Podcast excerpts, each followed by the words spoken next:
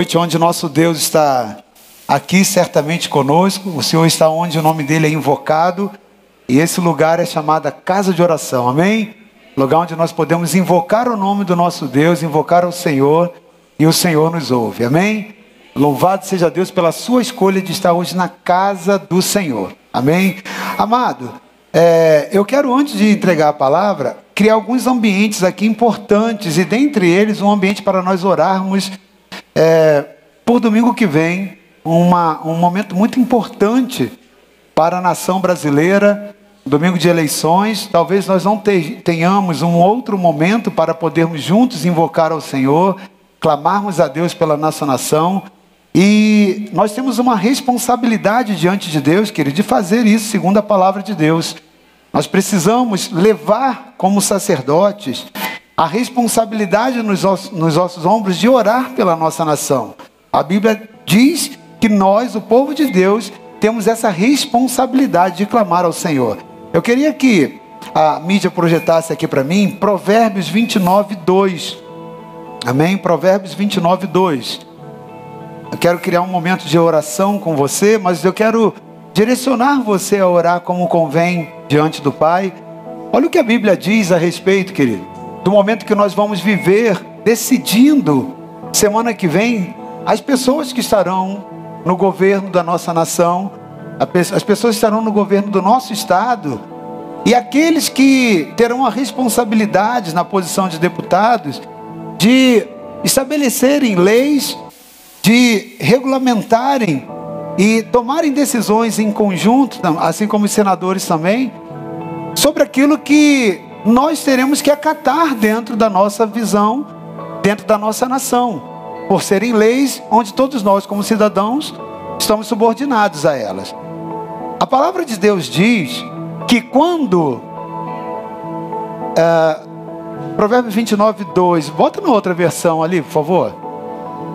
Bota em outra versão, por favor. Muda a versão, por favor.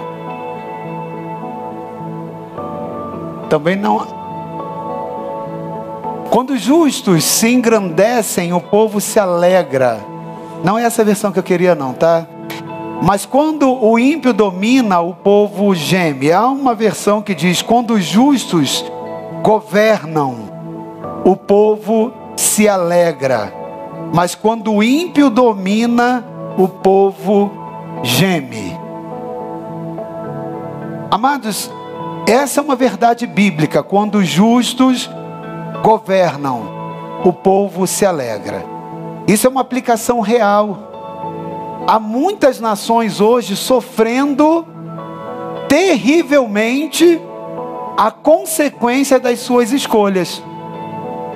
Aqueles a quem nós atribuímos o poder nas mãos.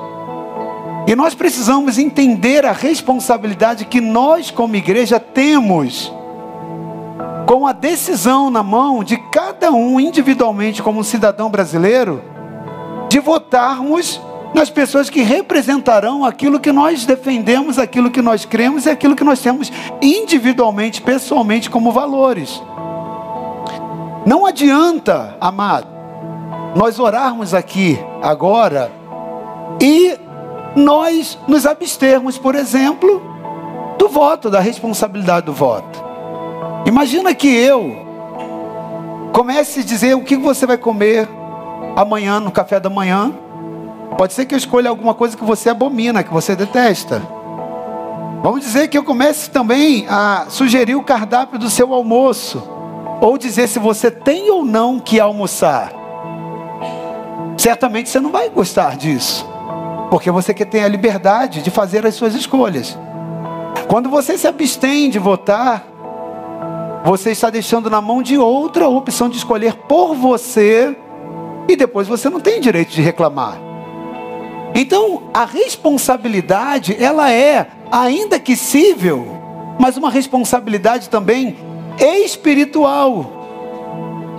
Seja você cristão ou não cristão, seja você uma mentalidade é, é, até mesmo de não ter uma religião praticante, não importa, mas é espiritual.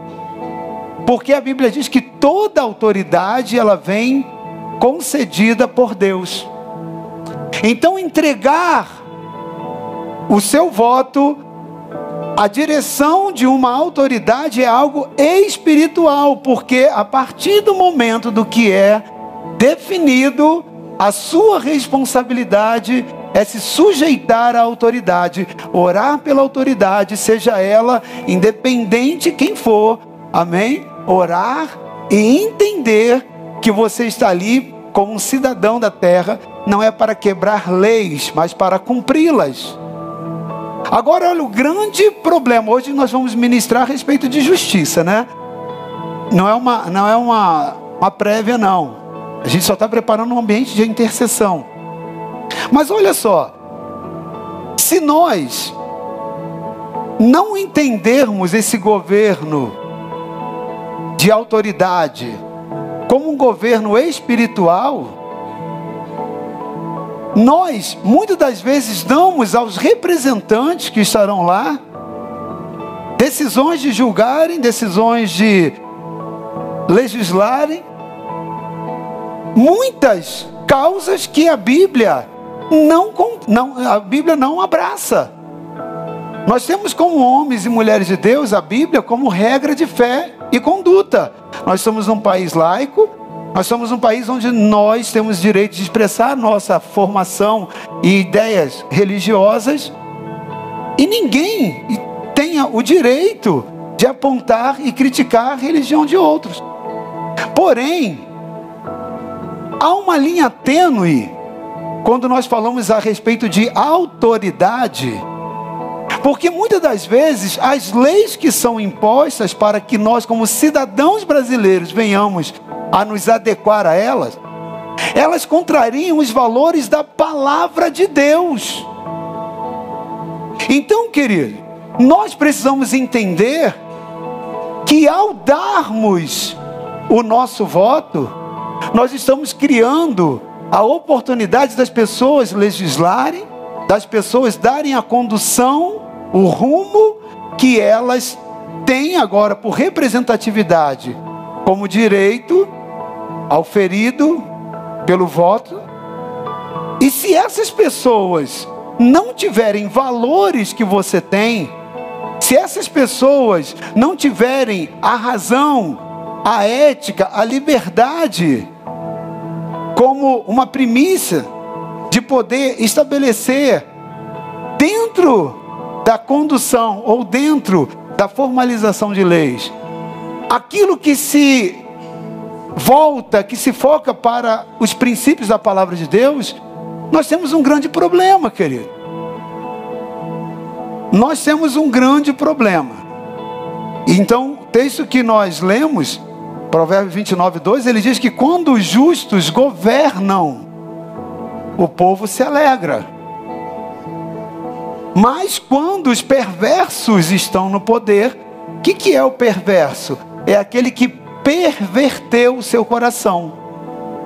É aquele que saiu da retidão. É aquele que perverte, deturpa valores bíblicos. Então, querido, você precisa olhar para o candidato que você vai votar na semana que vem, no mesmo nível de responsabilidade que você tem em orar também por aqueles que hoje estão no poder. Não importa se é de direita, não importa se é de esquerda, a Bíblia diz que você tem que honrar a sua autoridade. Então, olha como é importante você votar como um cidadão.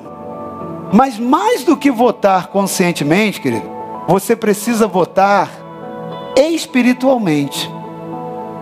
Nós não podemos votar em pessoas por gostos pessoais.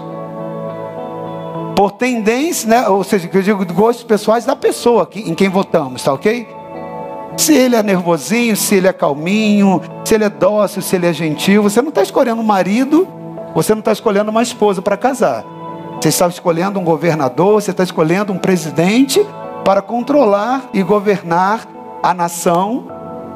Você está escolhendo candidatos a deputados que estarão ali estabelecendo leis, você vai estar estabelecendo senadores que têm a função importante de contra-argumentar decisões que possam vir é, é, e que não estão em conformidades, porque vão, é, dentro desse processo, interagir com aquilo que é decretado. Ou seja, é uma responsabilidade muito grande, querido.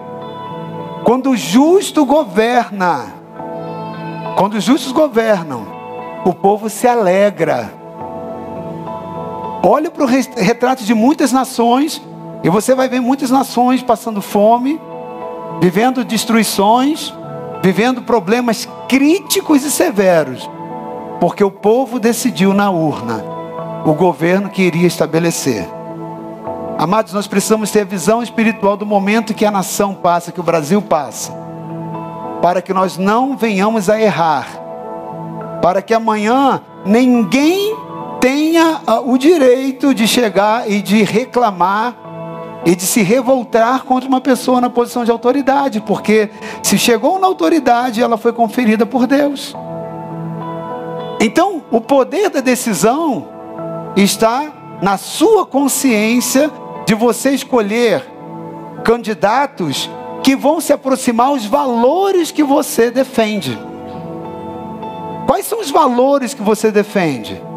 Se você defende os valores da palavra de Deus, você tem que buscar um candidato e um partido e aquelas pessoas que estarão ali alinhadas com os valores. Você não tem que escolher se o cabelo é bonito, se se, se, se veste melhor ou se veste pior.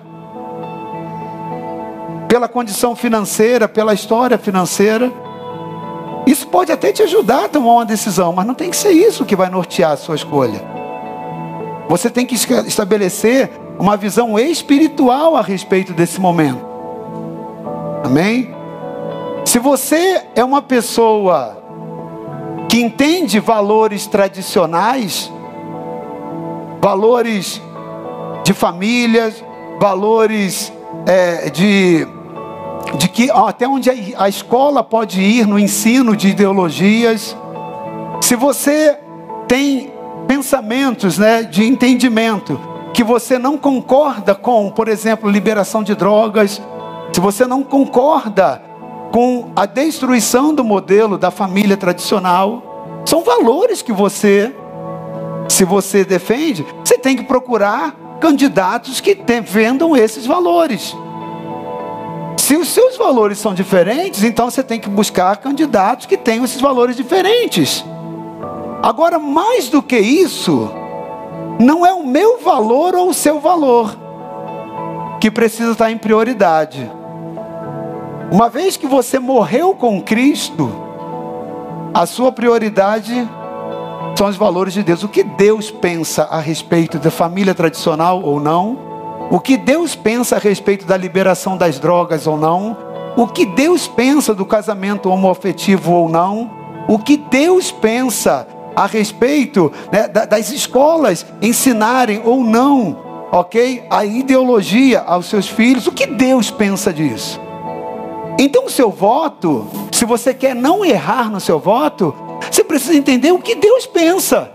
Porque Deus, é, nós estamos falando do autor da sua vida, autor da vida de direitista ou de esquerdista, autor da vida da até gente que é apartidária, não tem partido, não tem tendência, ideologia nenhuma.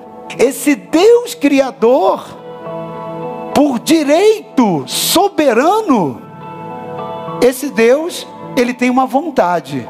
E nós, homens e mulheres, temos aprendido desde que Jesus veio aqui, que a oração que nós devemos fazer é: Deus, seja feita a tua vontade, não é a minha nem a sua, não é nem da direita nem da esquerda.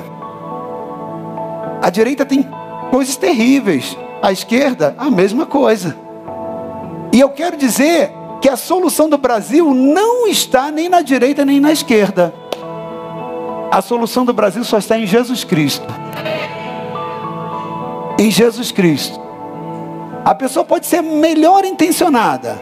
A ideologia partidária pode ser a melhor. Mas se não tiver o Senhor, o povo geme. O que, que Deus pensa a respeito? Quem são as pessoas que concentram valores que a palavra de Deus defenda e que podem estar ali te representando no governo do Estado, na cadeira de Senado, numa cadeira de deputado, na cadeira da presidência da República. Amado, é muito importante isso. Nós precisamos ser sábios. A Bíblia diz: seja excelente para o bem e inocente para o mal.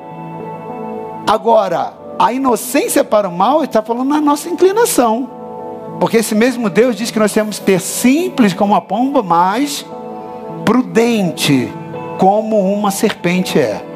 Amém? Nós vamos levantar nesse momento, eu convido você a levantar, porque nós vamos orar pela nossa nação. Nós vamos orar pelo nosso Brasil. Vou pedir para projetar aqui uma bandeira da nossa nação. E eu quero orar com você pelo nosso Brasil. Eu quero orar de acordo com a palavra de Deus em Provérbios 29, 2. Quando justos se engrandecem, né? quando o justo se alegra, o, perdão, quando o justo governa, o povo se alegra. Nós precisamos orar pelo governo dos justos. O Brasil precisa do governo dos justos. Feliz é a nação cujo Deus é o Senhor. E o povo a quem esse Deus escolheu como herança, querido. Amém? Nós precisamos orar pela nossa nação. Eu convido você agora a que você dê a mão a um irmão. Amém? Nós vamos orar de dois em dois. Se alguém nos visita hoje, né, é, e os que já nos visitaram sejam muito bem-vindos. Eu gostaria que alguém pudesse orar junto com essas pessoas. Nós vamos orar pela nossa nação. Amados, nós não estamos aqui orando nem por direita nem por esquerda. Nós não estamos orando aqui nem por Bolsonaro, nem por Lula. A gente não está orando e nem por Simone, nem por sei lá quem. Todos, nós não estamos orando aqui por isso. Nós estamos orando pelo governo do justo. Nós não estamos é, é, tendenciando a nome de político A ou B. Nós estamos tendenciando a entender o que Deus quer, quais são os pensamentos de Deus. É eles que podem trazer felicidade a essa nação, felicidade à sua família. Então nós estamos orando pela sua família, pelos seus filhos, pela sua descendência. É o destino dessa nação que está sendo decidido. Isso é muito sério, querido. Então nós vamos orar pela nossa nação, amém? Dê a mão a essa pessoa que está ao seu lado, amém? Se você vê que tem alguém aí nos visitando, vai lá junto com ele, dê a mão, amém? E eu quero orar com você nesse momento. Eu quero pedir agora, junto com você, que Deus Olhe essa nação com graça. Deus olha com misericórdia para essa nação, amém? Que os olhos do Senhor possam olhar com benignidade, que o povo tenha consciência, amém? Que o povo tenha responsabilidade para poder votar, amém? Acima de tudo, naquilo que é o coração de Deus pulsando, na vontade de Deus, amém? Comece a orar agora, querido. Comece a levantar a sua voz agora em oração. Não fique agora de boca fechada, não. É hora de você verbalizar, é hora de sair som da sua garganta, é hora de sair agora som da sua, da, da sua boca, amém? Você orando por essa nação, orando pelo Brasil, pedindo que Deus estabeleça o presidente que está no coração dele, Deus estabeleça ali também o governador que está dentro do projeto dele para essa cidade, que Deus estabeleça os senadores que ele tem ali naquela cadeira de autoridade. É hora de você orar para que Deus abençoe a nossa cidade com deputados, o nosso estado com deputados estaduais que estão dentro do coração dele, dentro da proposta e da vontade dele. É hora de você orar pela nossa federação, pelo nosso Brasil, pedindo que Deus possa levantar deputados federais que estão dentro dentro da vontade dele, do coração dele. Amém? Isso é muito sério, querido. É muito sério para o Brasil, é um momento importante para a nossa nação. Nós precisamos ver Deus resgatando a nossa nação, agindo com poder e graça. Porque senão nós vamos gemer, diz a palavra. Quando o ímpio está ali, o povo geme. Deus não quer o teu gemido, Deus não quer o sofrimento da sua família. Vamos orar então, Pai amado. Nós estamos diante de uma responsabilidade espiritual. A tua palavra diz que feliz é a nação cujo Deus é o Senhor. E nós somos aqui o Brasil representado na tua igreja, Senhor. Ó Deus, nós somos aqui, Pai, na casa de adoração, casa de oração, Pai. E nós viemos entregar essa nação te pedindo que o teu reino venha, como nós cantamos nessa noite. Venha o teu reino, Pai. Venham os valores do teu reino, venham os fundamentos do teu reino. Meu Pai, nos traz, Senhor, a consciência da responsabilidade desse momento, Pai. Meu Deus, que nós não venhamos, Senhor, ó Deus, a defender pessoas, a estabelecer pessoas, Pai, que o Senhor, ó Pai, ó Deus, muitas das vezes, Senhor, por aquilo que defendem, ó Deus, ó Pai, tem, ó Pai, contrariado os valores, os princípios da tua palavra. Dá-nos responsabilidade espiritual, Pai. Nós somos sacerdotes, a tua palavra diz, ó Deus, no livro de Apocalipse, capítulo 1, que nós, Pai, a tua igreja, fomos constituídos reinos e sacerdotes, Senhor, que reinarão sobre a terra. Pai, nós temos uma responsabilidade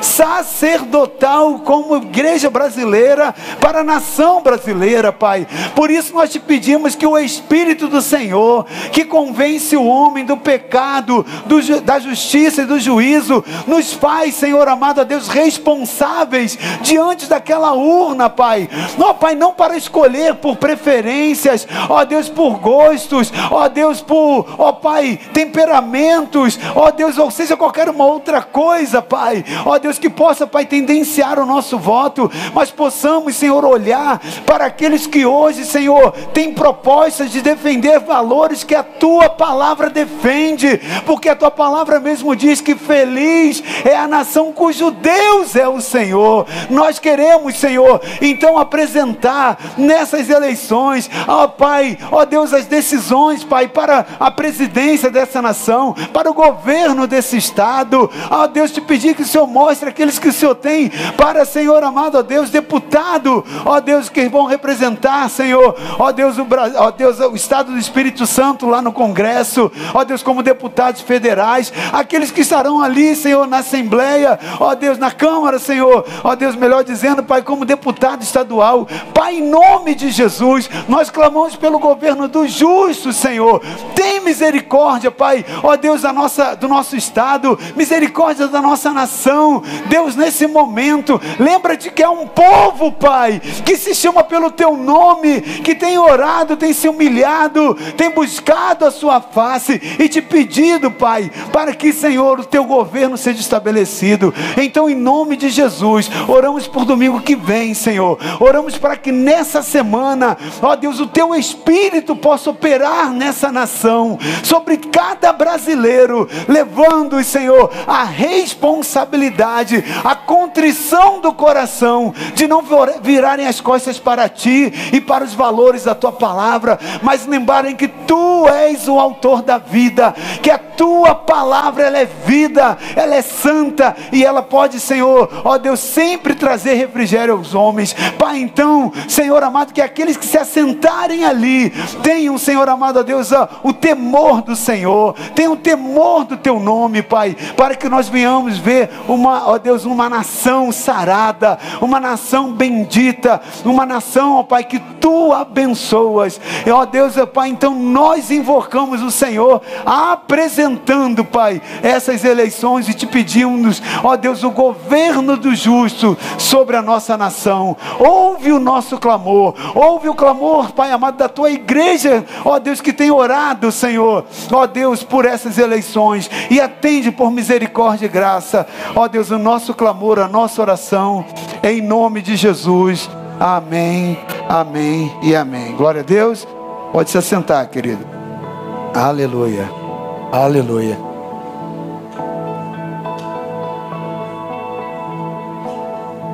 Querido, antes ainda também da palavra, falei que eu tenho alguns ambientes espirituais aqui. Hoje, literalmente hoje, a partir do pôr do, do, pôr do sol, de hoje, né, dia 25 do 9, é, hoje é o primeiro dia do sétimo mês do calendário bíblico, do calendário judaico. O calendário judaico não é como o nosso calendário, ok?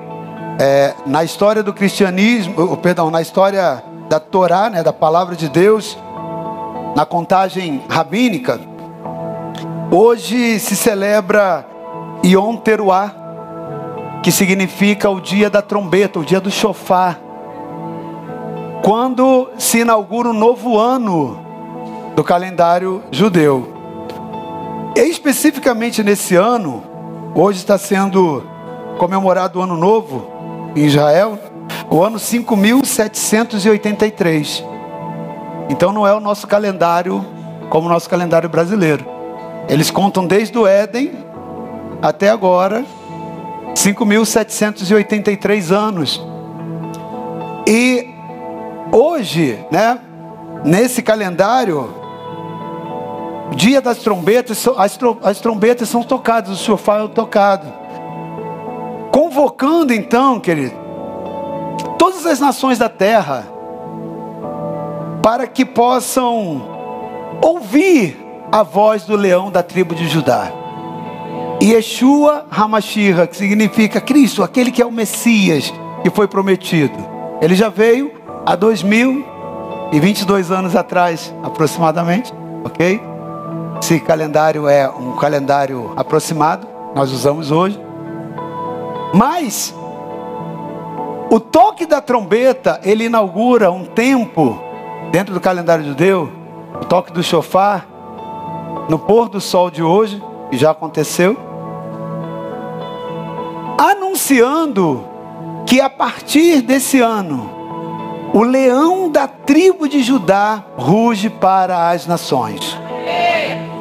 Há algo muito significativo que mexe todas as nações da terra. Por quê? Por quê, querido? Porque todo relógio espiritual que o povo de Deus hoje vive, que as nações da terra vivem, eles têm uma ligação com o relógio judaico, com o relógio de Israel, com o tempo de Israel. Então nós estamos vivendo dias nas nações onde o nosso Deus, em cumprimento, ele quer cumprir todas as profecias que ele tem para os últimos dias.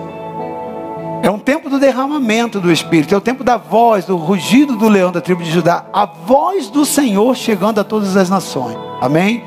Então hoje se celebra essa, essa festividade de Rosh Hashanah, né? falando sobre o ano novo.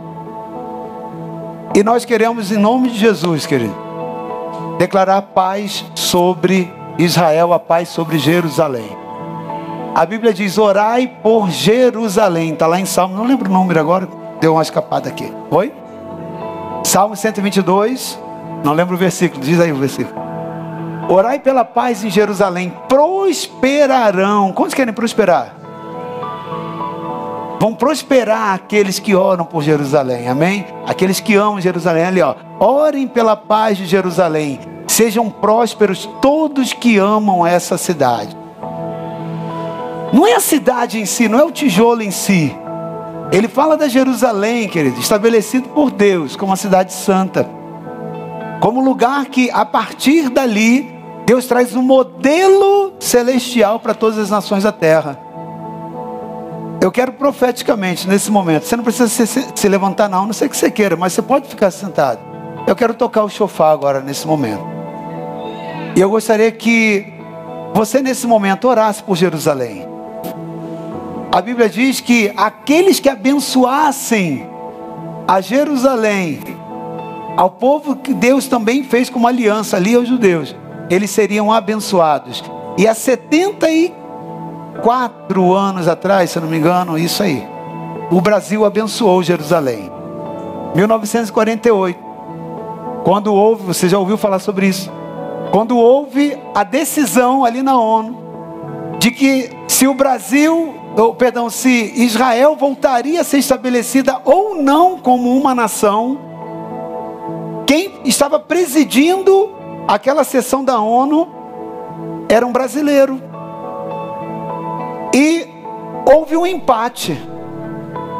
A metade das nações não concordaram que Israel voltasse a ser uma nação, o povo disperso. E outra metade votou em número exatamente igual. Votou que sim, deveriam votar. Então, a partir disso, era o voto de Minerva. E o Brasil estava sentado naquela cadeira. Então competia aquele brasileiro dizer se Israel voltaria ou não a ser uma nação. E o voto dele foi para que sim. Nós, como brasileiros, abençoamos o Estado, é, o Estado de Israel na sua reconstituição, trazendo agora a restauração da paz para Jerusalém.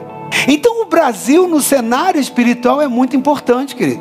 E por que eu estou fazendo essa oração quando a gente ora pelas nações? Amados, há uma ligação. Se existe uma compilação de coisas importantes, é esse ano que nós somos de 2022. Porque nesse ano você já aprendeu, cai o jubileu. Nesse ano tem a nação do Brasil aqui, né, sendo decidido dos seus governantes. Nesse ano também, nesse mesmo ano, nós temos aí um cenário importante de decisões. É, então, junto com a celebração dos 50 anos né, do jubileu, você tem também, para nós aqui como igreja, um momento também muito importante, querido. Que é o nosso sétimo ano dentro do nosso calendário. Então, assim, é muitas coisas convergindo dentro de um calendário só. A gente está num tempo espiritualmente profético muito importante para nossas decisões. Amém? E nós, como brasileiros, queridos, como nação brasileira, abençoamos. É um direito nosso sermos abençoados, porque o Senhor prometeu que Ele abençoaria todos aqueles que abençoassem Jerusalém. Amém? Ele prosperaria aqueles que. E prosperidade não está falando só de grana, não, querido. Prosperidade é ausência de necessidade, é você ser suprido em tudo. Prosperidade é você estar bem na sua família, estar bem na sua casa, estar bem no seu comércio, estar bem em tudo. Amém? Eu quero, em nome de Jesus, te pedir que você levante as mãos nesse momento e que você ore por Jerusalém nesse momento. É o ano novo judaico.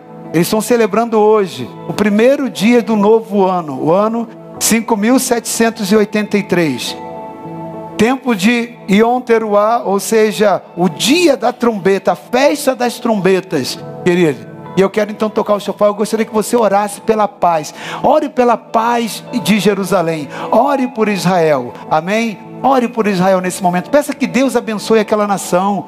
Peça que Deus abençoe aquele povo. Peça que Deus abençoe o povo com quem ele fez uma aliança, querida.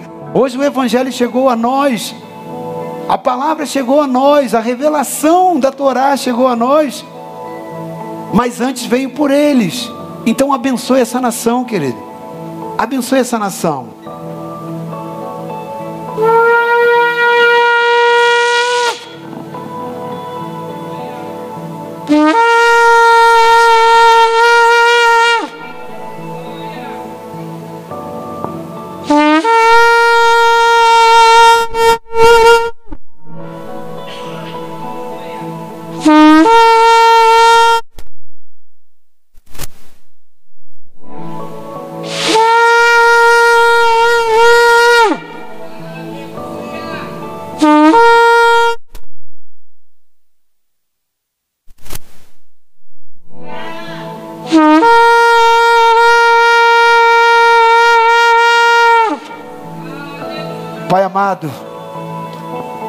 Nós levantamos nossa voz como igreja brasileira.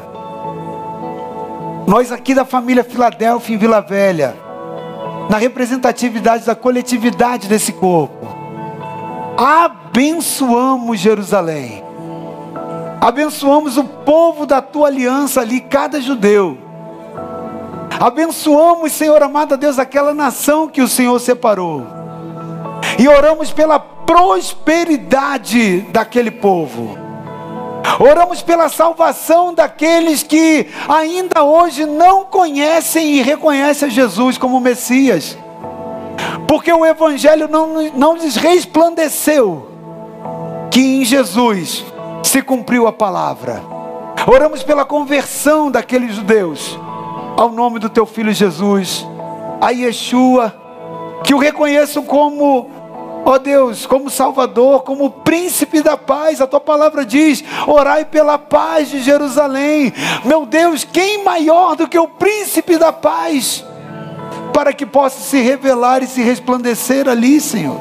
Então oramos para que o príncipe da paz se manifeste naquela cidade gloriosa.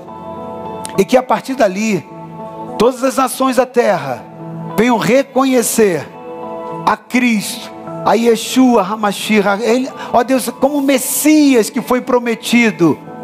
Ó Deus, como, ó Deus, o Messias que Isaías profetizou.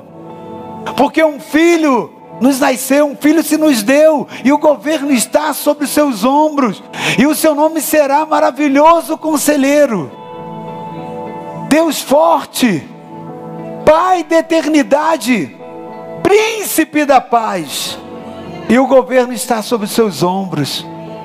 Meu Deus, nós oramos em nome de Jesus, pelo governo espiritual e pelo governo terreno de Cristo, a partir de Jerusalém, comunicado a todas as nações da terra.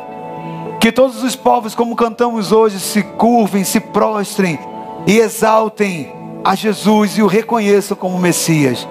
Oramos pela conversão das nações, como nós oramos pela conversão ali, daqueles que residem em Jerusalém e nas outras cidades, Pai, que compõem o Estado de Israel.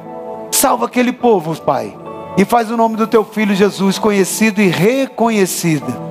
Pai, profeticamente, aqui a família Filadélfia, nós tocamos a trombeta, Senhor anunciando que é o tempo da voz do leão da tribo de Judá. Ecoar, Senhor, nos quatro cantos dessa terra, e o nome de Jesus sendo reconhecido e engrandecido, e que o seu domínio e o seu governo jamais tenham um fim, Pai.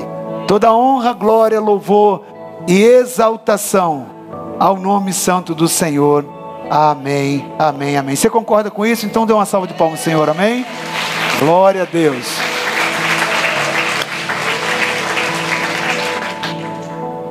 Aleluia. Querido, eu quero agora entrar um pouco na palavra com você. Durante três semanas, nós, as duas anteriores, nós falamos a respeito dos fundamentos do reino de Deus. Falamos na primeira semana, na semana retrasada, a respeito do primeiro fundamento, que é a alegria. Não está em ordem de importância, ok? Mas foi a ordem que nós estabelecemos. Falamos então sobre o primeiro fundamento, que é a alegria. Depois falamos sobre o segundo fundamento, semana passada, a respeito da paz. Tudo que envolve a paz no conceito bíblico. Como fizemos na primeira semana, tudo que envolve alegria no conceito bíblico. E hoje eu quero falar um pouco com você sobre o terceiro fundamento, como eu disse, não em ordem de importância, porque todos têm a mesma o mesmo valor para dentro do princípio do reino, mas quero falar hoje contigo a respeito da justiça. E na semana passada nós usamos dois textos dos quais eu quero ler, e na semana retrasada também. O primeiro está em Romanos 14, de 17 até 17 e 18 Romanos 14, 17, 18. E o segundo texto em Lucas 17, 20 e 21. Amém? Nós vamos ler novamente esses dois textos para que nós possamos falar hoje um pouco sobre justiça, a terceiro pilar da base do reino de Deus. Aleluia. Romanos 14, 17 e 18 diz assim: Pois o reino de Deus não diz respeito ao que comemos ou bebemos, mas uma vida de justiça, paz e alegria no Espírito Santo. Pode botar na ara, por favor. Pode voltar para a ara, tá ok? Pois o reino de Deus não é comida nem bebida, mas justiça, paz e alegria no Espírito Santo. 18. Aquele que desse modo serve a Cristo, que modo? Com justiça, paz e alegria. É agradável a Deus e aprovado pelos homens. Segundo o texto, Lucas 17, nós trabalhamos do 20 e 21. Interrogado pelos fariseus sobre quando viria o reino de Deus, Jesus respondeu: Não vem o reino de Deus com visível aparência, nem dirão, ei-lo aqui ou lá está, porque o reino de Deus está dentro de vós. O reino de Deus está onde? Dentro de vós. E o que, que é o reino de Deus? A base da justiça, paz e alegria. Então, querido, esses dois textos nos dão uma compreensão daquilo que Jesus veio estabelecer. A Bíblia diz que quando Deus enviou Jesus, o envio de Deus para Jesus foi para conectar o homem que havia se desligado de Deus. Quando o homem se desligou de Deus por causa do pecado, porque o pecado ele faz separação entre o homem e Deus. Quando o homem pecou, ele se desligou de Deus. É como uma tomada, às vezes o ventilador que você usa na sua casa. Se ele está ali plugado, a energia ela, trans, ela transita da fonte, né, até chegar no equipamento. Então o equipamento funciona. Mas uma vez desligado, o ventilador que você usa, ele não deixa de ser ventilador. Ele só não funciona, não tem vida nele. Então o que, que é o pecado? É esse desligamento, é esse afastamento de, do homem para com Deus. Ora, quando o homem se desconecta, essa energia, esse fluir, ele para. Então o homem morre. Por isso que a Bíblia diz lá no livro de Romanos que o salário do pecado é a morte. Toda vez que você se desconecta de Deus, coisas começam a morrer. A morte física é o último estágio, mas coisas começam a morrer morrem os valores de família, morre é, é, a sua vida conjugal, morre a sua vida financeira, a morte começa a vir. Porque, como consequência do pecado, vem a morte. Ora, para Deus resolver esse problema, Ele enviou Jesus. Jesus ele veio mais ou menos como você fez na sua casa, com uma função. Se está calor, se precisa refrigerar, eu tenho que reconectar o aparelho a fonte de energia. Então Jesus veio exatamente fazer isso, fazer a ligação. Ele veio religar. A palavra religião vem do latim, no verbo religare, tornar a ligar algo que foi desligado. Ok? Então o que, que Jesus veio fazer? Foi, veio aqui para colocar lá o plugzinho na tomada para que a energia voltasse o ventilador. Claro que você está entendendo que é uma analogia, eu e você, né? O equipamento volte a funcionar. Então, Jesus veio fazer a religação do homem a Deus. Mas quando Jesus veio, a Bíblia diz que ele comunicou e começou a anunciar que para haver essa religação, haveria uma necessidade do homem se arrepender dos seus pecados. Porque mesmo que esse plug esteja ligado desse ventilador na tomada, se, imagina que a Excelsa parou de transitar energia nos cabos. Mesmo que o meu plugzinho de tomada do ventilador esteja conectado na tomada, se não vem energia de lá da fonte, mesmo assim, não vai, não adianta somente religar. OK? Mais do que religar, a fonte deve estar mandando energia. Porque senão você já viu quando cai a, dá a queda de energia na sua casa? Todos os equipamentos estão lá, tudo na tomada, mas não tem energia. Então, não é a religião que ligam as pessoas a Deus. Há muitas pessoas que falam assim: ah, todos os caminhos levam a Deus. Mentira, não é verdade. Porque só tem uma forma de você ser religado a Deus através do perdão de pecados, do sacrifício genuíno que Jesus, só Jesus pôde fazer, porque Ele é o sacrifício perfeito. Para que haja perdão de pecados é necessário que haja derramamento de sangue. Ele foi o único que deu o sangue por mim e por você. Só que não podia ser qualquer sangue, tinha que ser um sangue puro. Tinha que ser o sangue de um homem que nunca pecou. E a Bíblia diz que aqui na terra não tinha nenhum. Não existe um justo que pudesse vir e fazer isso, porque a Bíblia diz que todos pecaram por isso estão separados, estão desligados, estão destituídos da glória de Deus.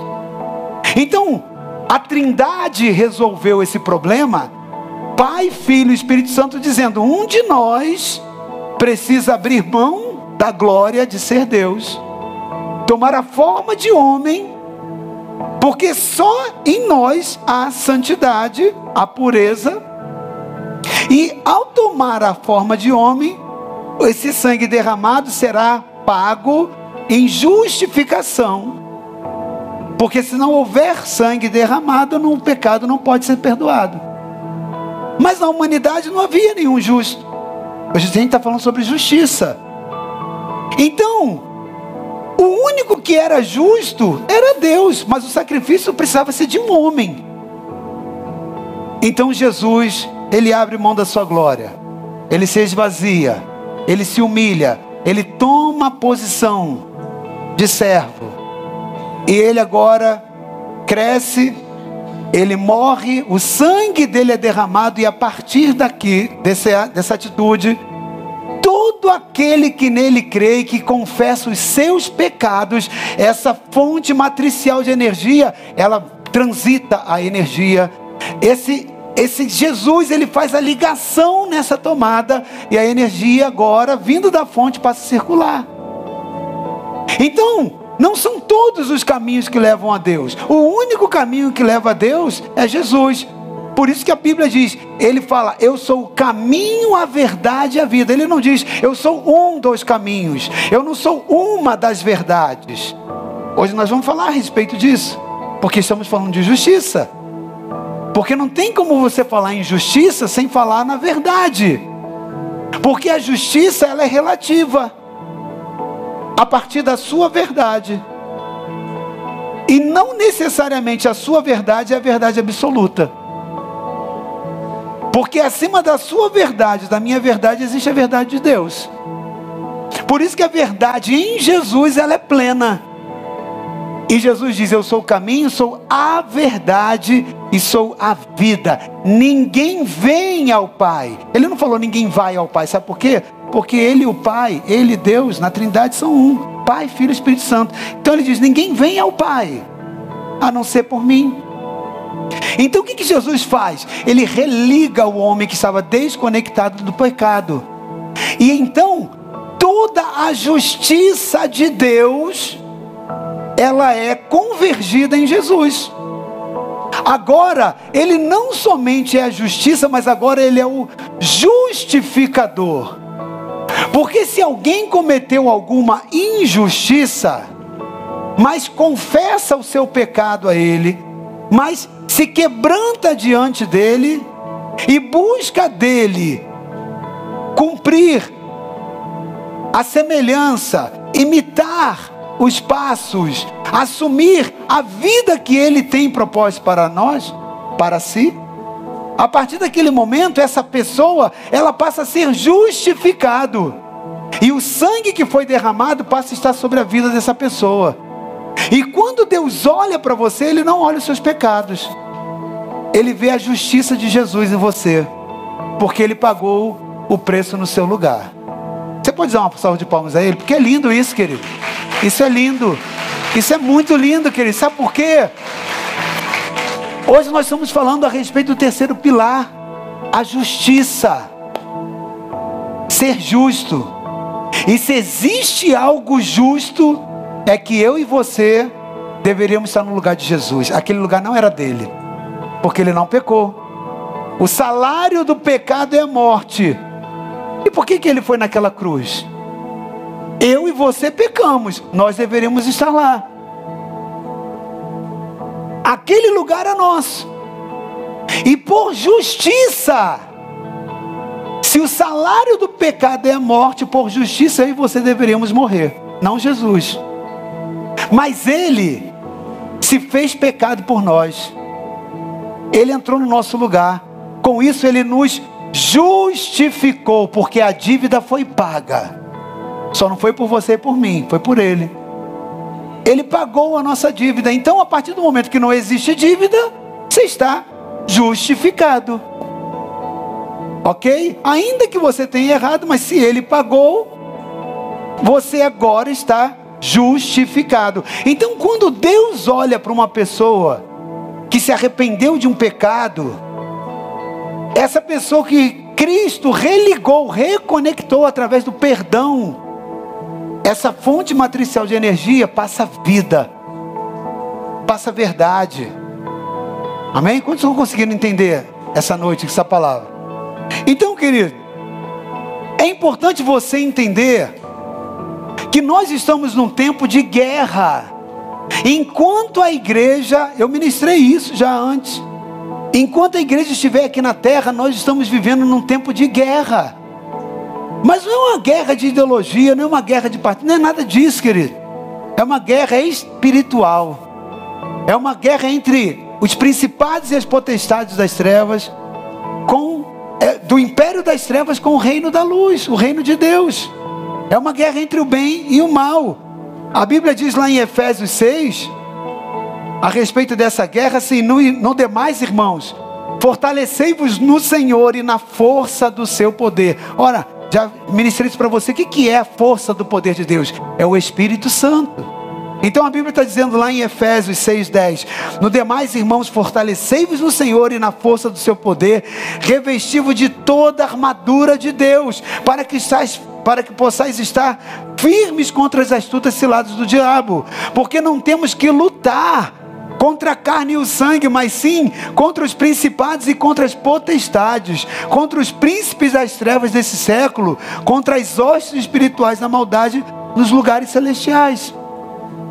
Então a Bíblia está dizendo que nós temos que ter uma armadura, revestir de toda a armadura, porque nós estamos vivendo numa guerra que não é contra carne, contra sangue, não é contra pessoas. Muitas das vezes as pessoas elas só são manipuladas nessa guerra por espíritos, pelos principados e potestades. Às vezes você toma para o pessoal aquilo que alguém está tentando fazer contra você. E aí você fica com raiva do marido, da mulher, do filho, do patrão tolo que somos nós, muitas das vezes, por não discernir a guerra espiritual. Porque muitas das vezes aquela palavra foi uma palavra do diabo para você, só estava usando aquela pessoa. Às vezes aquela traição foi um golpe do diabo para você, mas você fica com raiva da pessoa, porque você não discerne essa guerra. Mas ela é espiritual. Ela é para com que os planos do seu inimigo se concretizem em você. Quais são os planos do diabo para você? Matar, roubar e destruir você. E essa destruição, o diabo ele vai focar no alvo. E é isso que nós falamos nas duas semanas anteriores. Qual é o alvo? Onde está o alvo do ataque de Satanás na sua vida? No reino de Deus. Na base dos princípios do reino de Deus, que nós lemos, são justiça, paz e alegria. Então, quando o diabo ele foca para te destruir, para matar, roubar, destruir, onde ele vai focar? Em tudo aquilo que te gera paz, em tudo aquilo que te gera alegria, em tudo aquilo que te gera justiça. Quando você se sente sem paz por um ataque sofrido, quando você se sente triste, sem alegria, ou quando você se sente injustiçado por alguém ou por alguma situação, por detrás, quem está de frente pode ser até uma pessoa, mas a Bíblia diz que por detrás é o Espírito que veio para matar, roubar e destruir você. E você precisa discernir essa guerra. Porque a pior guerra é aquela que você luta sem conhecer o adversário com a estratégia que ele usa. E tem muita gente perdendo guerra porque faz exatamente o contrário do que a palavra diz. Lá em Efésios, que a nossa guerra não é contra a carne e contra o sangue. Há pessoas que estão perdendo batalha porque fazem guerra contra a carne e contra o sangue. Então é marido se levantando contra a mulher, mulher se levantando contra a, filha, contra o filho. Né? É, é, é o, o empregado se levantando contra o patrão, que é a autoridade.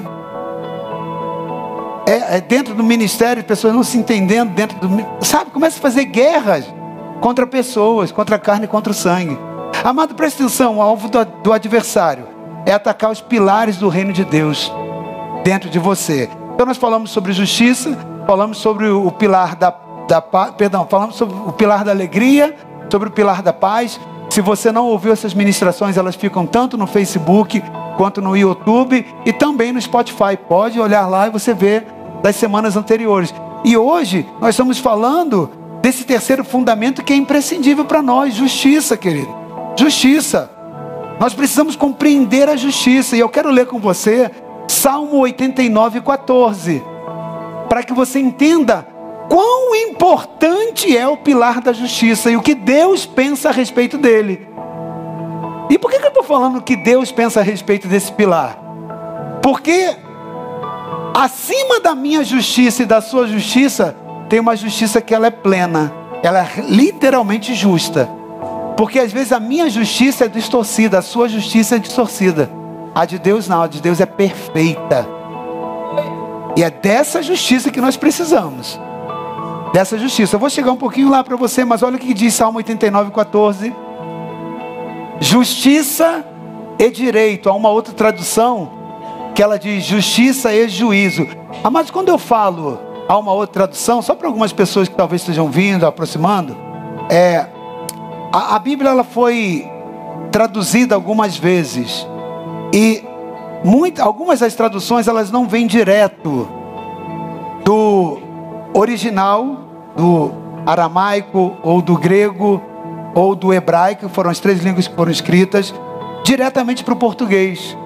Elas foram transliteradas para outras línguas e dessas línguas vieram para nós. Então, dependendo do tradutor, a palavra ela pode trazer o mesmo conceito, mas muda-se a palavra, ok? A, o conceito é o mesmo, mas muitas das vezes a palavra, às vezes, ela é modificada. Isso é só um, uma, uma visão panorâmica bem superficial. Mas tá ali, ó. É por isso que de vez em quando eu peço para mudar. Então, assim, diz a palavra aqui, eu vou ler na minha versão, tá? Que deve estar na a, a, ao meio da. É, da revista corrigida aqui, tá? É, justiça e juízo são a base do seu trono. Misericórdia e verdade irão adiante do seu rosto. Vou repetir. Justiça e juízo são a base do seu trono. Misericórdia e verdade vão adiante do seu rosto. Pode deixar projetado por enquanto esse texto aqui? O trono de Deus, trono esse onde esse Deus se assenta, para julgar todas as coisas, para interagir com toda a criação dele. Deus é espírito. A Bíblia diz que ele não dorme, ele não tosqueneja, ele não cochila. Ele não precisa disso. Ele não tem estrutura humana. Ele é Deus 24 horas por dia. Tudo o que acontece na sua, na minha e de toda a humanidade os olhos dele estão contemplando 24 horas por dia. Ele sabe, ele é onisciente, ou seja, ele tem a ciência de tudo. Imagina quantos milhões de brasileiros tem? 215 milhões. Imagina a quantidade de nações nós temos aí. Quase 200 nações, não é isso? Ou perto disso. Agora imagina cada uma com as suas populações. Imagina os outros reinos, nós estamos falando aqui do reino terreno. Imagina quantas galáxias, bilhares de estrelas, muitos. Deus sabe tudo. Ele é onisciente. A mente dele ocupa tudo. Ele sabe o que cada um de nós está pensando exatamente agora. Isso é tão grande para nós que nós não conseguimos alcançar isso. Um Deus que é poderoso para gerenciar todas essas bilhares de informações. A Bíblia diz que ele está assentado num trono, com todo o poder para fazer tudo o que ele quiser, com toda a sabedoria e conhecimento para ele entender. Ele sabe quantos fios de cabelo você tem, ele sabe quantas células o seu corpo tem, ele sabe quantos batimentos cardíacos Desde a hora que você virou um embrião, até agora, no momento que você está, você já deu. Você mesmo não sabe. Ele sabe mais da sua vida do que você mesmo. Ele é o autor da sua vida, ele é o criador. Só que ele não sabe só da tua, não. Imagina os bilhares de pessoas na face da terra. Imagina aqueles que já morreram e aqueles que ainda vão viver. Ele sabe tudo. Ele é Deus. Ele é todo poderoso. A Bíblia diz que ele está sentado num trono. E esse trono desse Deus que eu estou te tentando, me esforçando junto com você, porque também é muito alto para mim. Esse Deus, ele está sentado num trono que tem uma base. Toda cadeira, toda poltrona, ela tem uma base. Vou aqui, o, Arthur, cadê o Arthur? Arthur, pega o sofá para mim. É, uma vez eu estava pedindo ali pro Arthur. Posso contar, Arthur? Pode? Então fica de pé para todo mundo te ver, porque a vergonha fica maior. Vai, fica de pé, rapaz. Dá uma salva de palmas pro Arthur, por favor. Eu estava na reunião. Deixa eu interromper aqui. Eu tava, esse aqui é o sofá. Amém? Prazer. Esse é o sofá. Eu estava na reunião de oração ali com os pastores. Não é para te envergonhar, não. Vou te glorificar, tá, Arthur? Envergonhado aqui só Satanás. Aí eu estava na reunião de oração com os pastores. Um céu aberto, rapaz. Pensa naquele ambiente assim celestial. Tinha anjos andando de costas, assim, ó. Tinha anjos dando estrelinha. E tava assim, tava uma glória. Um ambiente altamente espiritual. Eu falei, rapaz, aí um pastor falou assim: rapaz, Deus está me dando uma, uma palavra, tem que tocar o chofar. Tem que tocar o chofar. Pode falar, Arthur? Aí eu, você já, você já chegou na história lá, né? Você viu aqui, né? Aí, tá bom, abri a porta ali, né, do gabinete, falei, gente, tem alguém aqui? Aí vinha o Arthur. Falei, Arthur, Arthur tem um coração de servo, tá? Esse menino vai muito longe. Já tem ido muito longe. Deus vai usar muito, porque assim, é um coração que gosta de servir. E naquele dia serviu, tá? Arthur, pega o sofá. A gente está precisando do sofá. Tá legal, apóstolo. E a oração tá lá, tá lá. E o mover, tá, o anjo já estava cansando lá de ficar de costa. E aí o pastor já estava agoniado, já tinha estado demorando. Falei, meu Deus, cadê o sofá? Aí ele falou, ah, rapaz, pega lá, vê lá, senão eu vou. O outro pastor, estavam os pastores lá reunidos.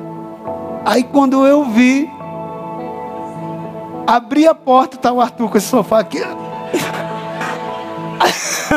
Mais uma salva de palmas para o nosso Arthur aí. É o coração de céu, né? Falei, Arthur, pelo amor de Deus, Arthur. Justiça e juízo são a base do seu trono. Ah, peraí, deixa eu antes fazer um parênteses aqui. Gente, o Arthur tá solteiro, tá? Aceita currículos ali, né, Arthur? Empregado, solteiro, gente de vontade de casar, viu? A mãe é uma benção, a sogra é gente boa, tá? Quem levar vai levar uma sogra gente boa, né, Raquel? Justiça e juízo são a base do seu. Vou repetir, olha ali comigo. Justiça e juízo são a base do seu. Agora eu quero dizer o seguinte: quantas bases tem num trono? Quantos pezinhos você está vendo aqui no sofá?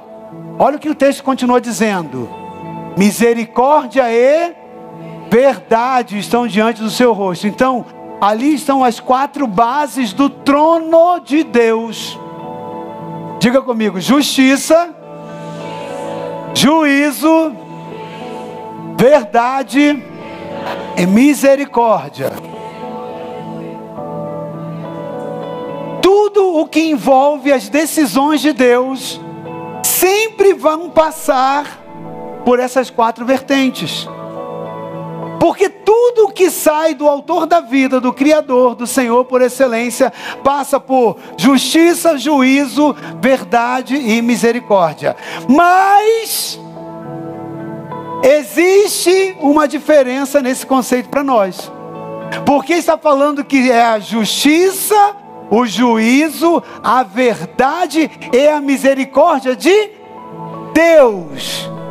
E o problema é que nem sempre a sua verdade é a verdade de Deus.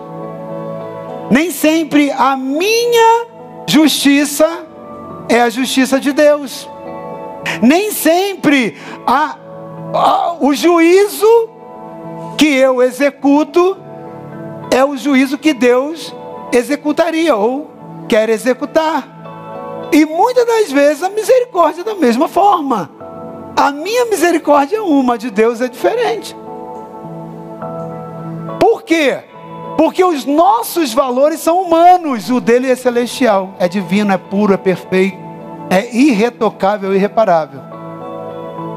E hoje, como nós estamos falando em justiça, e por né, extensão a gente fala de juízo, porque assim, se num lado a justiça, ela fala desse lado do fundamento, por outro lado, o juízo, querido, é uma ação de julgar entre aquilo que é certo e errado. Ok? Juízo é a capacidade de julgar entre o certo e errado. Agora, olha só: julgar entre o certo e errado depende da ótica de quem está julgando. O problema é que se o nosso coração está corrompido, está distorcido, não está alinhado com a palavra de Deus, eu posso exercer juízo. Mas será que esse juízo seria o juízo de Deus? Eu posso exercer misericórdia, mas será que essa misericórdia é de Deus? Às vezes a gente quer ser misericordioso com alguém que Deus está punindo. O autor da vida, alguém quebrou um princípio e Deus está punindo. Aí você às vezes quer ser mais misericordioso que Deus. Aí você quer fazer algo por aquela pessoa, quando na verdade, você às vezes quer abrir uma porta que Deus está trancando para tratar com aquela vida. E aí? Consegue entender? Então não é a minha justiça, não é o meu juízo, não é a minha misericórdia, nem a, nem a minha verdade. Porque a verdade também é da mesma forma. Existe a minha verdade e a sua. Depende dos olhos de quem vê, depende do lado, da ótica. Agora esse Deus vê todas as coisas. Às vezes a sua verdade ela é até coerente para dentro da sua experiência, mas nem sempre ela é plena. A de Deus é plena. Não sei se você está conseguindo me, me acompanhar, sim ou não? Estamos falando então hoje sobre juiz, justiça, amém? E o texto diz que de Deus, a base do trono de Deus, onde Ele rege todas as coisas, de onde Ele julga todas as coisas, são baseadas em justiça, juízo, misericórdia e verdade. Atualmente, querido, nós vivemos num mundo injusto, um mundo violento, um mundo muito corrupto. A maioria das pessoas, ela tornou-se impaciente, vivendo em constantes conflitos familiares, vivendo em contendas, no lugar de trabalho, Hoje, o que socialmente tem regido as relações? Intolerância, nervosismo, ira, discórdia, falta de cordialidade. Mas a Bíblia diz que o nosso Deus é um Deus justo. E por isso ele não pode suportar a injustiça. Deus não suporta a injustiça. Olha como isso é sério, querido. Justiça fala daquilo que é correto. Justiça fala daquilo que é direito. Justiça fala daquilo que é verdadeiro. Injustiça, injustiça fala daquilo que é contrário, ou seja, tudo que é errado, tudo que é pecado, tudo que é desonesto, tudo que é mentiroso, tudo que é falso, isso é injusto. Deus não aprova, Deus não certifica. Se a base do trono de Deus é a justiça, então, querido, preste atenção. Nós devemos nos cuidar para fazer exatamente o que nos levará a estar mais próximo de Deus. Quando Deus ele nos olha, ele procura em nós tudo aquilo que é o fundamento do, do trono dele. Por quê? Porque no meu coração e no seu coração também há um trono. O coração de todo ser humano, todo homem, há um trono onde se assenta um Deus. Deveria ser o Senhor, apenas Ele. Mas infelizmente nem todos os lugares, até mesmo de crentes, tá ok? É o Senhor que está sentado. Não é palavra minha, o próprio Jesus falou para o povo dele: você não pode servir a dois senhores. Tem pessoas que não é Deus que está sentado ali, é Mamon. Foi a palavra de Jesus, o Deus da, o Deus da riqueza. Mas preste atenção, no seu coração, no meu coração, há um trono. Se há um trono, e é Deus que se assenta nele, Deus não abre mão de que nesse trono, nesse coração, ele seja dominado por justiça, juízo, misericórdia e verdade. Então, justiça na sua vida não é uma opção. Se você quer ter Deus assentado, Tanto justiça quanto juízo, capacidade de julgar de acordo com a vontade de Deus, assim como misericórdia e a verdade, precisam estar dentro do teu coração, porque senão Deus não se assenta. Deus não vem, Deus não se assenta, Deus não se estabelece. Está vendo como é sério isso? Sim ou não? A pergunta é: você é justo? As suas ações são justas? As suas ações são corretas? Deus ele pode sentir perfeitamente o problema é, é perfeitamente a vontade. O problema é que muitos de nós podemos dizer em alguns momentos: sim, eu sou justo. Mas é a justiça de Deus? É a justiça de acordo com o prisma de Deus, com a ótica de Deus? Será que eu sou o juízo que eu exerço é segundo Deus, segundo os valores da palavra?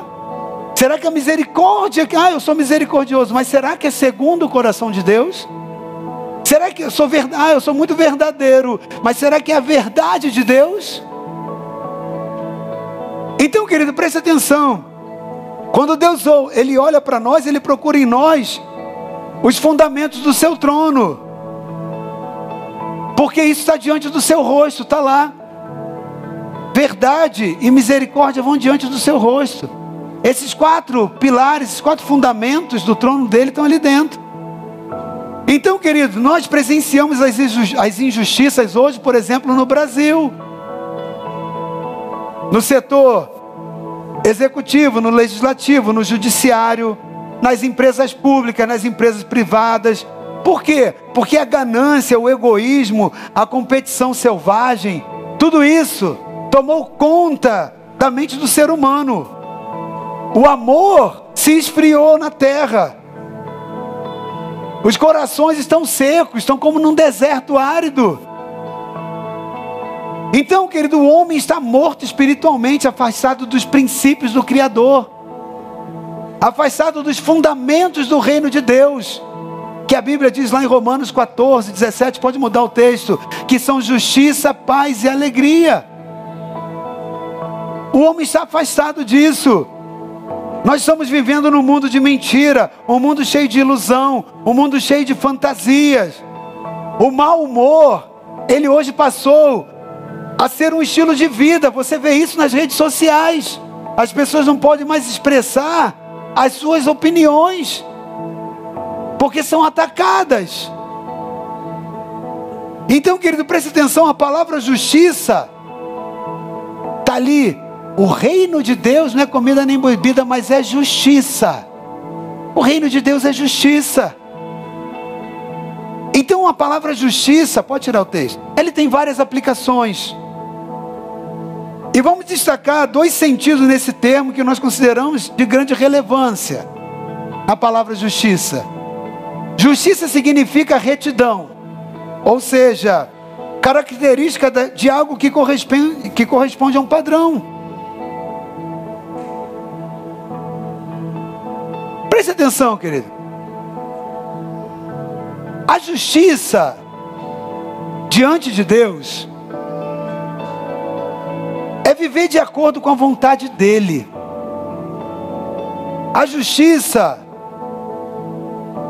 ela tem que ser feita, é para ela ser pura, verdadeira e plena, ela tem que ser alinhada com o padrão de Deus, sem sobrar e sem faltar. É difícil, não é? Porque a gente não está falando do padrão do homem, está falando do padrão de Deus. Entretanto, esse tem que ser o meu alvo e o seu alvo. Uma vida de justiça. Nós devemos buscar em primeiro lugar, diz a palavra lá em Mateus 6,33. Mas buscai primeiramente o reino de Deus e a sua justiça. Essa tem que ser uma busca do cristão. Se você quer agradar a Deus, se você quer que Deus se assente no trono, no teu coração, esses quatro fundamentos precisam estar diante de você: misericórdia, verdade, justiça e juízo. Deus vai procurar justiça em você, Deus vai procurar justiça na sua vida. Então tá lá, mas buscai primeiro o reino de Deus e a sua justiça. Então nós precisamos buscar estabelecer a justiça. É por isso que nós estamos aqui há pouco tempo orando pelas próximas eleições. Eu não tenho que escolher pessoas que eu acho bonito, que eu gosto, que tem cara de brabo tem cara de bonzinho. Você está procurando, vou repetir, marido você casar. Você tem que procurar pessoas que entendam valores da palavra de Deus e valores esses que estão alinhados com a base do trono de Deus. É justo, traz alegria, gera paz. Porque se a resposta é não, Deus já não está aprovando. O pior de tudo é quando nós aprovamos o que Deus reprova. E o pior de tudo é quando nós temos sucesso naquilo que para os olhos de Deus é uma desgraça. O pior problema que o homem pode ter na sua vida é ter sucesso naquilo que Deus reprova. Preste atenção, querido. A justiça precisa ser a partir da ótica de Deus. E a justiça, a partir da ótica de Deus, está no homem andar segundo a palavra do Senhor. Quando nós estamos em desacordo com a palavra de Deus, nós estamos operando em injustiça. O contrário do fundamento do reino de Deus.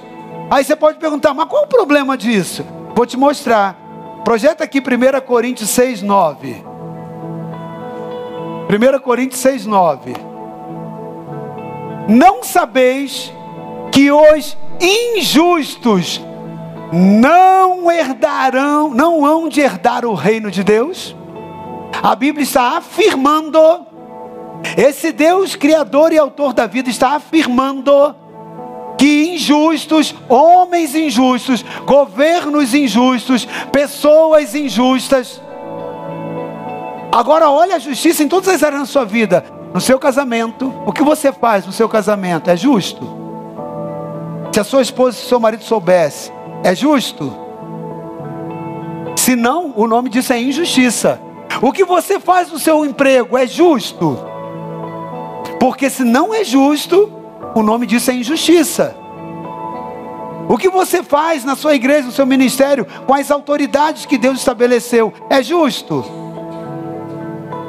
Se não, o nome disso é injustiça. O que você faz com o seu dinheiro? Talvez você pode dizer, ah, é justo. Mas é justo aos olhos de Deus? Por exemplo, a Bíblia diz: roubará, roubará o homem a Deus?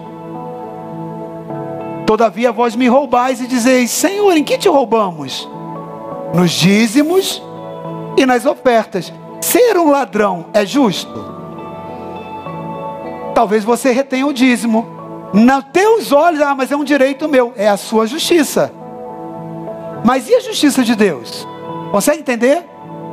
A justiça é uma questão complexa, porque ela vai depender, por favor, deixa o texto lá, o mesmo texto, porque ela vai depender da ótica daquele que olha. Mas a Bíblia está afirmando: não sabeis que os injustos não hão de herdar o reino de Deus. Agora, meu irmão, presta atenção. Se a Bíblia está dizendo que os injustos, os injustos, é injusto, né? Júlia que gosta de pegar essas coisas erradinhas depois ficar a semana inteira, né? Os é injustos. Se os injustos, foi bom agora? Se os injustos não herdarão o reino dos céus, eu quero te perguntar: herda ou não herda? A Bíblia diz que não. Mas o que você acha? Ah, vou herdar. Não herda, querido. Injusto não herda o reino de Deus. O que, que é ser injusto? É tudo aquilo, é proceder impiamente, proceder da forma contrária ao que Deus procederia, julgar de forma contrária do que a Bíblia tem como padrão de julgamento, de juízo. Por isso que é justiça e juízo. Então, querido, tem um outro texto que eu quero ler para você, que está lá em Provérbios 16, 2.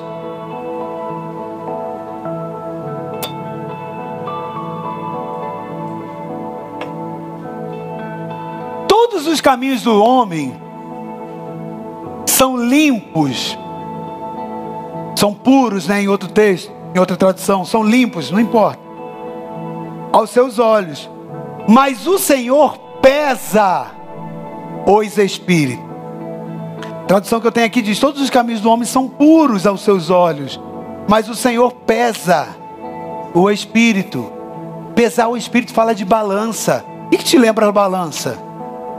Aqui no Brasil, o símbolo da justiça é o que? Uma balança. Todo peso está numa balança, e balança fala de juízo, de julgamento. Então, todos os caminhos do homem são puros, são justos aos seus próprios olhos. Esse é o problema, querido. Tem muitas coisas que aos nossos olhos elas são puras, são justas. Mas e nos olhos de Deus?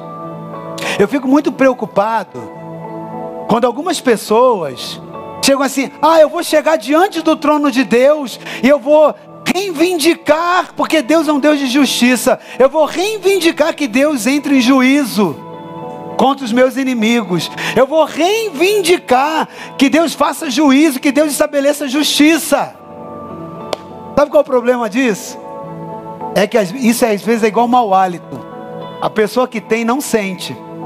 O problema todo é que muitas das vezes a pessoa é injusta se sentindo justa. Aí você vai para diante do trono de Deus. Deus faz justiça. Aí quem sai fulminado é você. Querido, deixa eu te dar uma dica. Quando tiver que chegar diante de Deus, lembra que é justiça, juízo, verdade e misericórdia. Essa verdade não é a sua, é a verdade de Deus. Muito melhor a verdade de Deus do que a sua.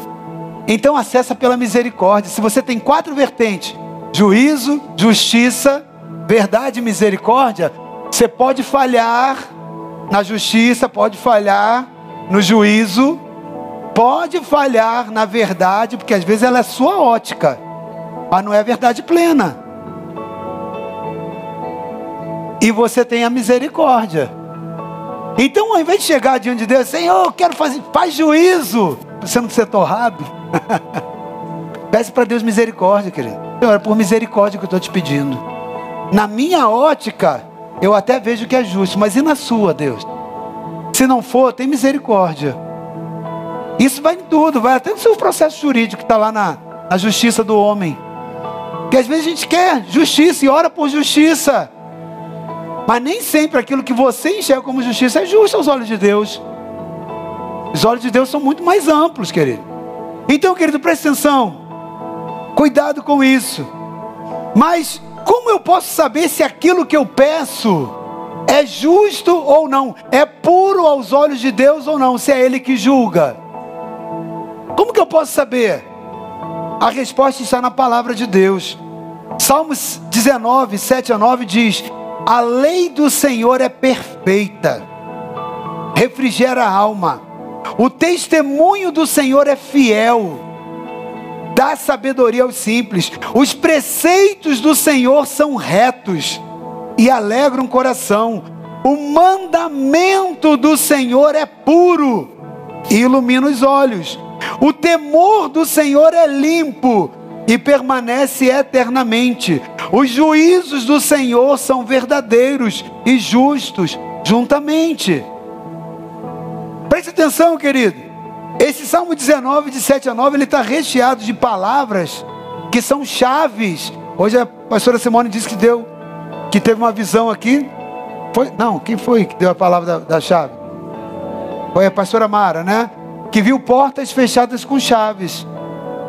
Está uma delas aí para você abrir portas na sua vida, querido. Esses Salmos 19, 7 a 9, depois lá em casa, estão cheios de chaves. Cada palavrinha dessa tem um significado do mundo espiritual poderoso para abrir portas na sua vida. A Bíblia está dizendo que a lei do Senhor, essa palavra, é perfeita, é fiel, dá sabedoria.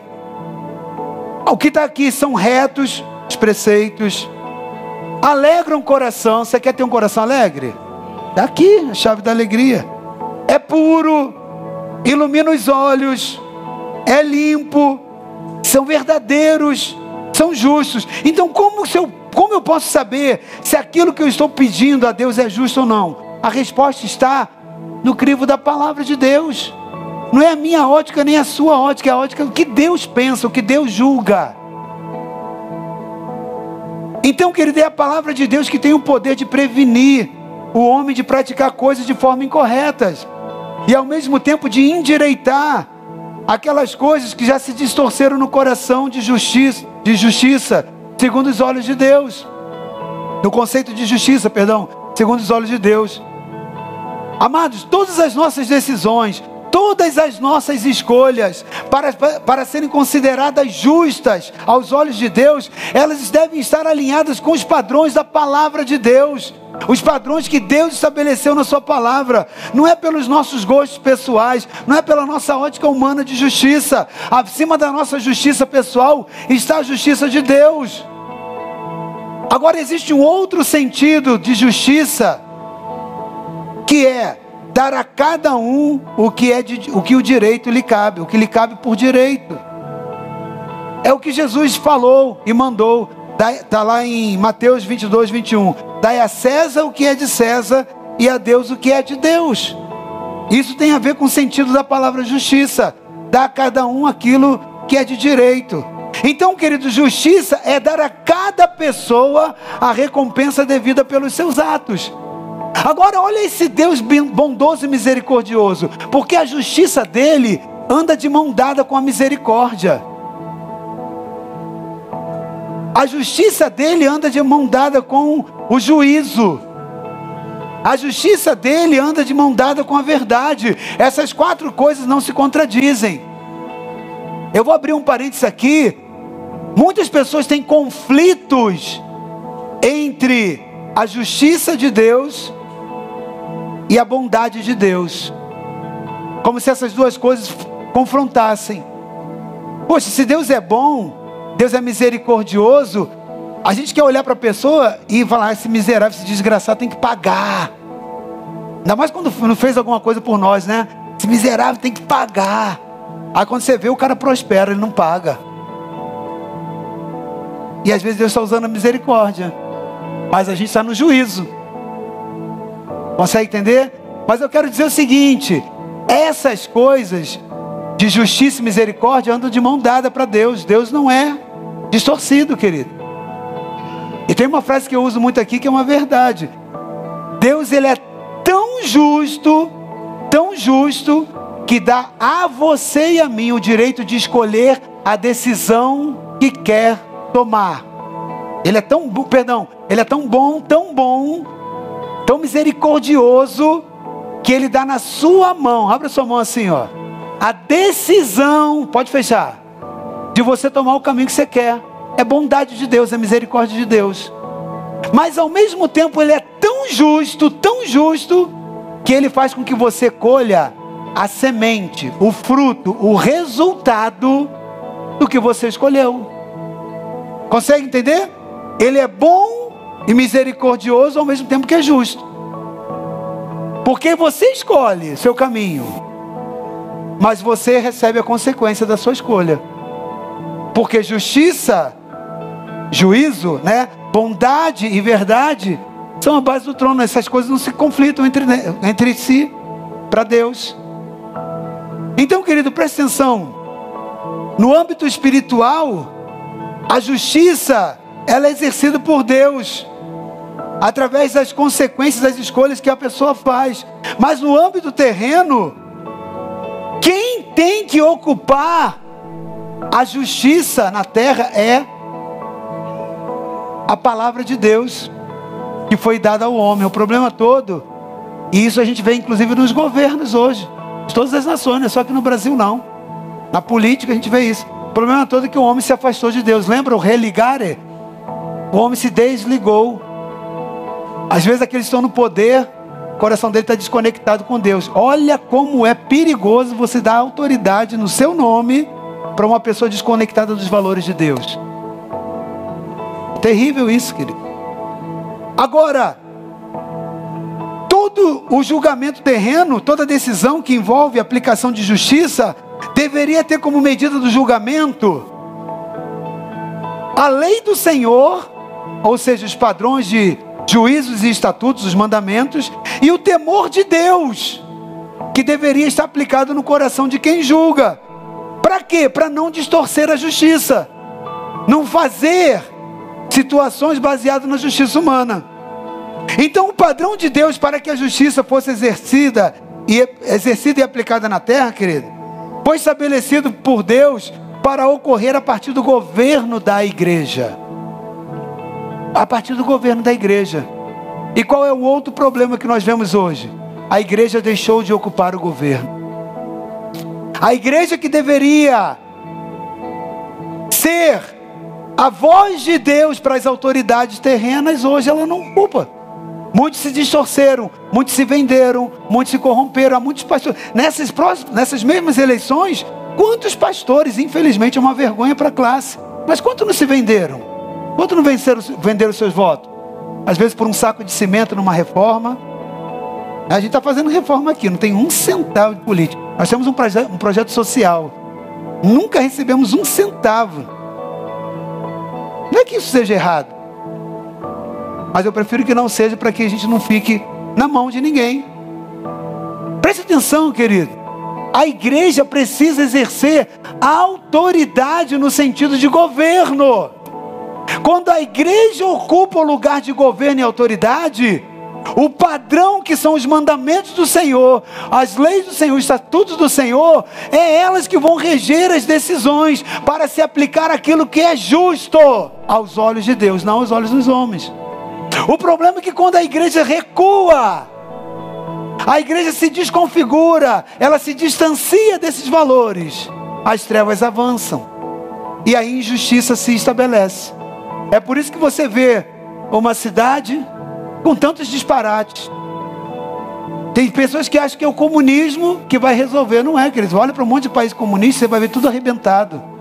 Se o comunismo fosse solução, porque no comunismo é, a, a, a, a proposta é essa, né? Todo mundo ter condição de igualdade, igualdade financeira, tudo ser comum a todos, por isso que vem do nome comunismo. Tudo é comum a todos. O Estado entra ali para poder regulamentar isso tudo da condição de igualdade. Não é a realidade. Porque o problema da justiça não se resolve com uma ideologia política, se resolve com Jesus Cristo assentado no trono. A base do fundamento do trono de Deus, justiça, a base do fundamento é justiça, juízo, misericórdia e verdade. É o fundamento, é a implantação do reino de Cristo, que está dentro de nós. O reino não está aqui nem ali, está dentro de nós. Nós, quem é a igreja? É a igreja que tem os padrões, o fundamento do reino de Deus: justiça, paz e alegria. Nós fomos chamados para implantar isso. Por isso que a Bíblia, ela é categórica.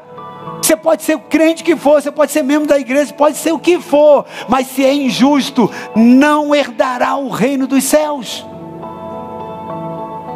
A justiça é muito séria para Deus, querido. Deus não tolera injustiça. Nós fomos chamados em Deus para estabelecer justiça. Você foi estabelecido por Deus como um sacerdote para estabelecer justiça. A, a, justiça de Deus tem que estar nas suas decisões, tem que estar nas suas atitudes, nas suas escolhas, no seu procedimento diário. Você precisa ser justo com os seus patrões, você precisa ser justo com, a sua, com o seu marido, com a sua esposa, precisa ser justo no casamento, você precisa ser justo nos ambientes onde você é estabelecido. Você é uma testemunha de Jesus. Justiça não pode ser uma possibilidade para você, e não é qualquer justiça, não é a sua justiça porque a sua, acima da sua e da minha, a justiça perfeita de Deus. E como foi falado, mas como eu vou saber? Está na palavra. Tem dúvida se aquilo que você pensa a respeito é justo ou não aos olhos de Deus? Vai para a palavra. Mas nós nos afastamos da palavra. Nós assistimos às séries, nós assistimos às novelas, nós assistimos tantas coisas, gastamos horas e horas na internet, mas nos afastamos daquilo que traz justiça. Queridos, nós estamos numa guerra e o diabo quer te destruir. E o diabo quer te destruir. Ele quer matar, roubar e destruir sua família. Mas Deus, a justiça de Deus em Cristo quer se revelar a você. Amém?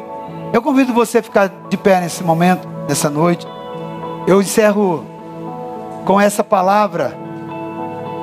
O terceiro fundamento de justiça. Incentivo você